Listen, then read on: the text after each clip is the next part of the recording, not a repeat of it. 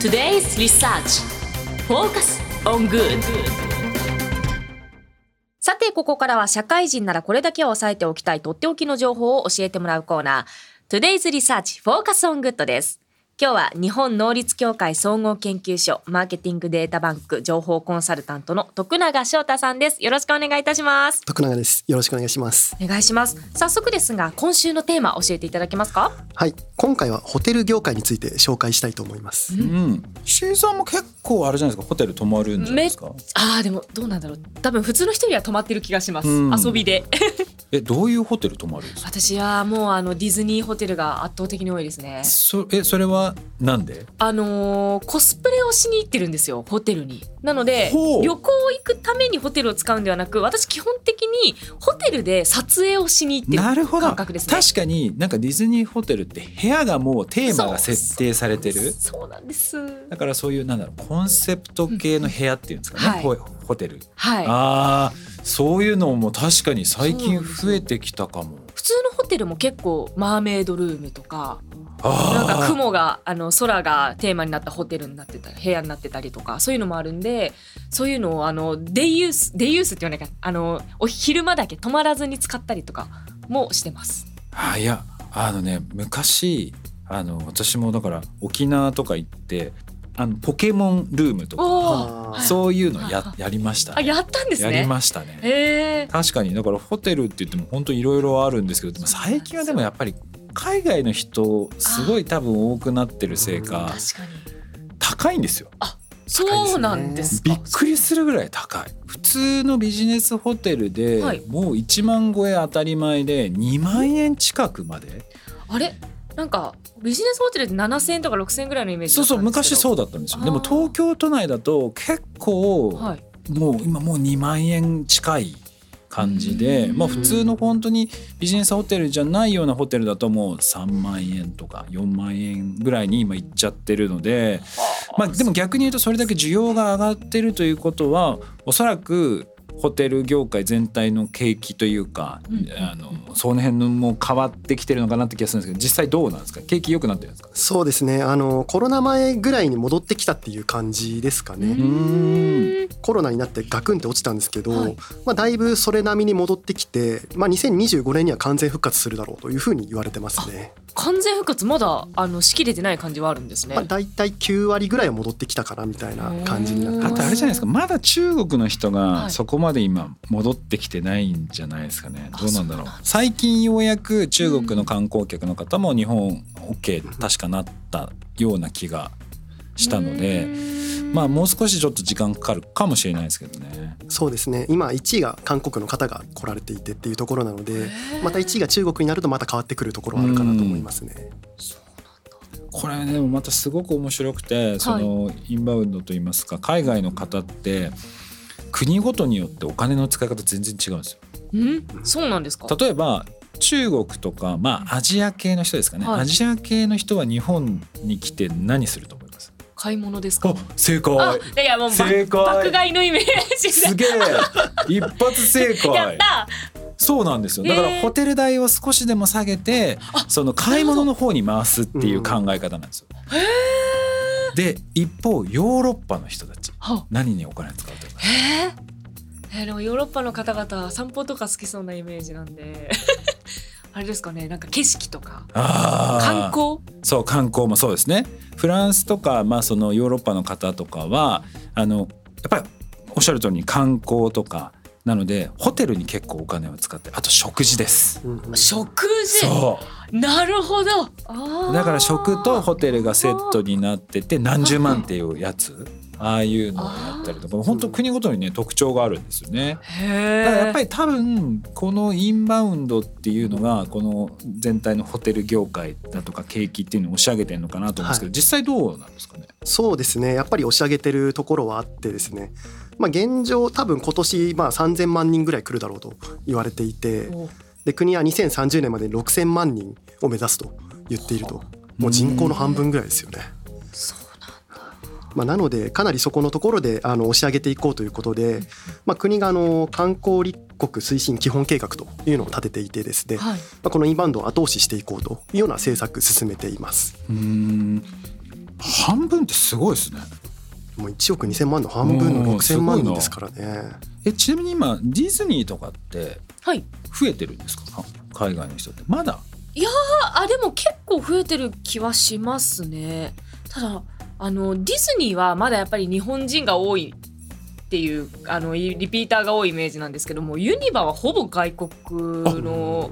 方でしたね。そうなんだはい。何が違うんだろわかんないんですよそれが。うなんでだろうディズニーも行きやすいと思うんですけどディズニーは日本人客の方が多いなってイメージなんですけどユニバーサルはへー結構海外の方多かったですね。あとなんとなく国国とユユニバーサル USJ なんか連携してそうなイメージがあるなおーなるんほど。か気がしますねあー結構そのインバウンド向け用の何かこうキャンペーンみたいなこともなんか一緒にやってそうな気がするんですけど、うん今国も結構そのインバウンドの回復に向けていろいろ動かれてたりするんですかそうですねあのそれこそリゾート計画推進していたりであったりとか、まあ、あとやっぱりあの大阪だとあの万博がありますよねあうーんなので大阪盛り上げていこうっていうような動きがやっぱ一つあるのでそれもしかしたら関係してるかもしれないですね。幕かうん確かに確かに。えーこれいいようなちょっとできれば できるんですよ海外の人と日本人の人は料金分けてほしい本当にごめんなさい本当にそう思います。分けてほしい日本もそれ導入してほしいあ、ほえ海外ではそうい海のあるんで外ですかはその例えばかあの地元の人は無料で使えたり安く使えたりって結構あるんですよそうじゃないと高すぎいてやもううんそう思います。ね本当に。いやいやだって普通にこうビジネスでこう出張行ってうん一泊2万とか3万ってちょっと引きますよそうですね。一泊二万三万か。そうだってそれででビねジネスですもんね。そうホテルは23日泊まってそれね結構いい金額しちゃったらうんってなるからそれはちょっとなんか日本頑張ってほしいなって気はしますけど、ね、確かに差別化はちょっと欲しいですね。まあ、海外の方1回平均20万円ぐらい使うっていうようなデータも出てるのでえですねでもこれだけまあ万博もそうだし、はいまあ、いろいろ海外の人が日本にこう来るってなるとその国際会議みたいな、はいはいはいはいああいうなんかシンポジウムとか会議みたいなのもなんか多くなってくるんじゃないですかね、それに合わせて。まさしくですねマイスって言われてるんですけどこの市場がですね、うんはい MICE の略で、まあ、あの企業の会議のミーティングでインセンティブ旅行の I で国際機関とかの会議のカンファレンスうんで展示会とかのイベントでマイスと言われていて。まあこれがコロナ前1兆円ぐらいになってるんですよね実はですね、まあ、ここのところも結構熱い市場なんじゃないかということで、まあ、いろんなあの会議を呼び込んだりとかインセンティブ旅行で来てもらったりとかっていうのを今目指してるっていうところにはなっています。ねまあ、そうやってこう盛り上がってるホテル業界ですけど今その差別化もそうですしどんどんこうホテルそのものも進化してる気がするんですけど今なんか面白いホテルとかちょっとこの辺新しいなとかってなんかあったりするんですかそうですねやっぱりあの今の状況だとコロナで人材がもう流出してしまって人手が少ないでもお客さんはいっぱい来るっていうところでいかにデジタル化を進めるかっていうところがホテル業界ですね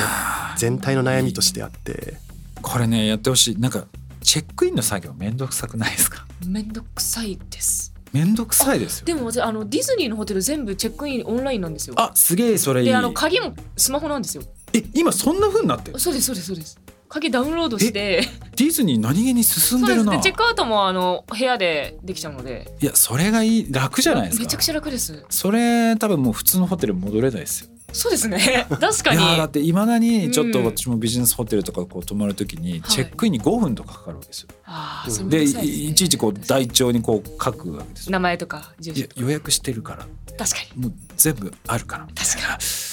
なんでこっちのホテルではできてこっちではできないんだろうってすごい考えるんですけどねこのはい辺もどんどん変わってきてるんですかね。そうですね、まあ、やっぱりあの業界大手のアパホテルが1秒チェックイン1秒チェックアウトっていうことでわであすめねっちゃいい。ねオンラインでそれこそ登録しておけばチェックイン1秒でできるとうんいう形になっていて、このアパ直っていうシステムがですねあのすごいアパホテルのですね躍進の影一つあるかなと思っていて、うんあの大体あの旅行代理店というかなんかその登録するじゃないですかじゃらんとか鳥羽号とかですね、まあ、ただそこにあの10%とか15%とかマージン払わなきゃいけないので。うんアパホテルはもう自分のところでもうそのサイト作ってもうそこで囲い込んでうんもうあのそこの10%とかのフィーを払わずに安くしているというようなことでアパ直で囲い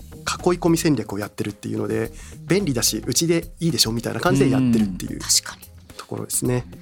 ちなみにそのホテル選ぶ時、はいそれまあさっきみたいなコンセプトそれはまあコスプレとかの時はそうだと思うんですけど、それ以外例えば旅行の時だったり、まあ、プライベートで何かこうする時って何を基準にホテル選んでます、あの朝食のバイキングですあーそれははいうまそう。美味しそうとかあーなんかあの私結構人の口コミ見るんで方法あの口コミであの評判がいいとこ選んだりしますしかもそれ朝食朝食とかそうですねあとうーんまああと値段ですかねやっぱり素泊まりだったら安い方がいいしとかはありますよねだからちょっと時間が余裕がある時ははいご飯とかちょっと楽しみたいから、は食がいいところを選ぶうそん俺はどこかな俺ごめんなさい値段かもあー意外意外ですねただコロさん値段寝心地とかが気がしてただ値段って言っても値段だけじゃなくそのコスパがいいところかもうん確かにわかります費用対効果がいいところ、うんうん安すぎてもダメだしうん高すぎてもダメだしだから部屋も広くて設備も良くてでバランスがいい価格のところに泊まる傾向が非常に多いですねどっち派ですかそうですね私も値段なんですけどあーやっぱはい。まあ、ただですねあの石井さんのおっしゃられた朝食っていうのは一つのなんかあのトレンドみたいなところあるらしくりてへえあのホテル業界今苦しいのが宴会がなくなってるんですよね、夜の、ああなるほど確かにはい、そこで差別化するにはもうやっぱり朝食をあの豪華にするっていう方向に舵を切っているらしくてですね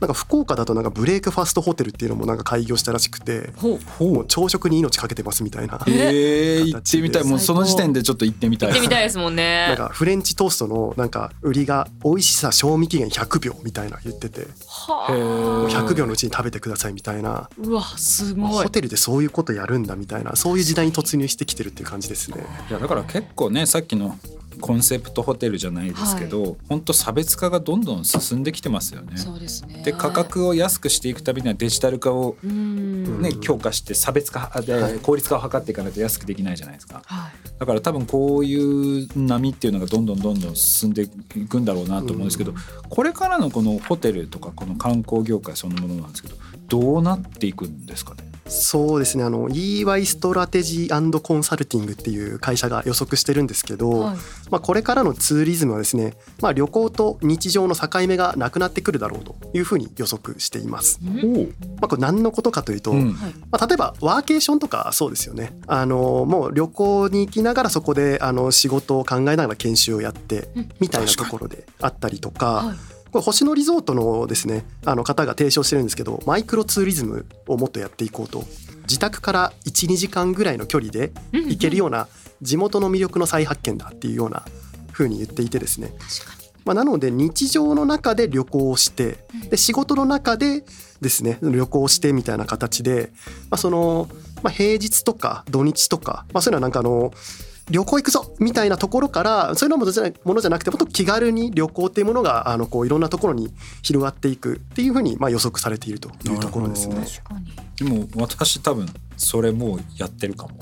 ああすでになんで今た1週間のうちの半分海外にいるんですよもうすごいですねそうもう基本的に海外に行って向こうで仕事できちゃうんですよ確かにうんそうオンラインだからもう関係ないうんうんでまあ国によって多少ばらつきはありあれとホテルに行けば大抵 w i f i 環境は整ってるから、うーんもうほぼ支障ないんですよ、うんだから徐々に確かに変わってくるし今本当に移動手段も安くなっててあそうなんですかそう例えば今度アナが LCC サービスに本格的に参入するんですけどへー来年えタイのバンコクはい片道いくらだと思いますえに二万ぐらいですかあでももう近い近い1万5,000円ぐらいだったと思います1万5,000円から6,000円新幹線より安いんですねう そう。そうなんですよ。すごいですねそれで海外行けちゃう。あじゃあなんか気軽になりますねそうだから LCC とかそういうものがどんどんまた増えてきて日本でも競争が激化してくるので、まあいろいろなサービス打ち出してくると思うんですけど、そうなってくるとますますねこの辺変わってきそうですよね。そうですねもう本当にホテル業界ってもうなんかあのおもてなしの最前線なので、もうどんどん手を変え品を変えいろいろ変えていくんだろうなって思いますね。まあ、改めてこのね今ホテル業界ちょっと話しましたけどもこのテーマっていうものをこう調査したりだとか調べる意義っていうのはどういったところがあるんですかねまあ、そうですねあの調べやすいっていうのも一つあるんですけど、まあ、それこそ我々消費者でもあるのでですね、まあ、ただビジネスマンとしておもてなしの最前線で何が行われているのかで消費者は何を求めているのかこれあのホテル業界の方だけじゃなくていろんな業界の方がですね学ぶべきものだと思っていますあはい、徳永さんありがとうございましりがとうござたいま以した上 Today's Research Focus on Good でしたそれではリスナーの皆さんいってらっしゃい This program was brought to you by 日本能力協会総合研究所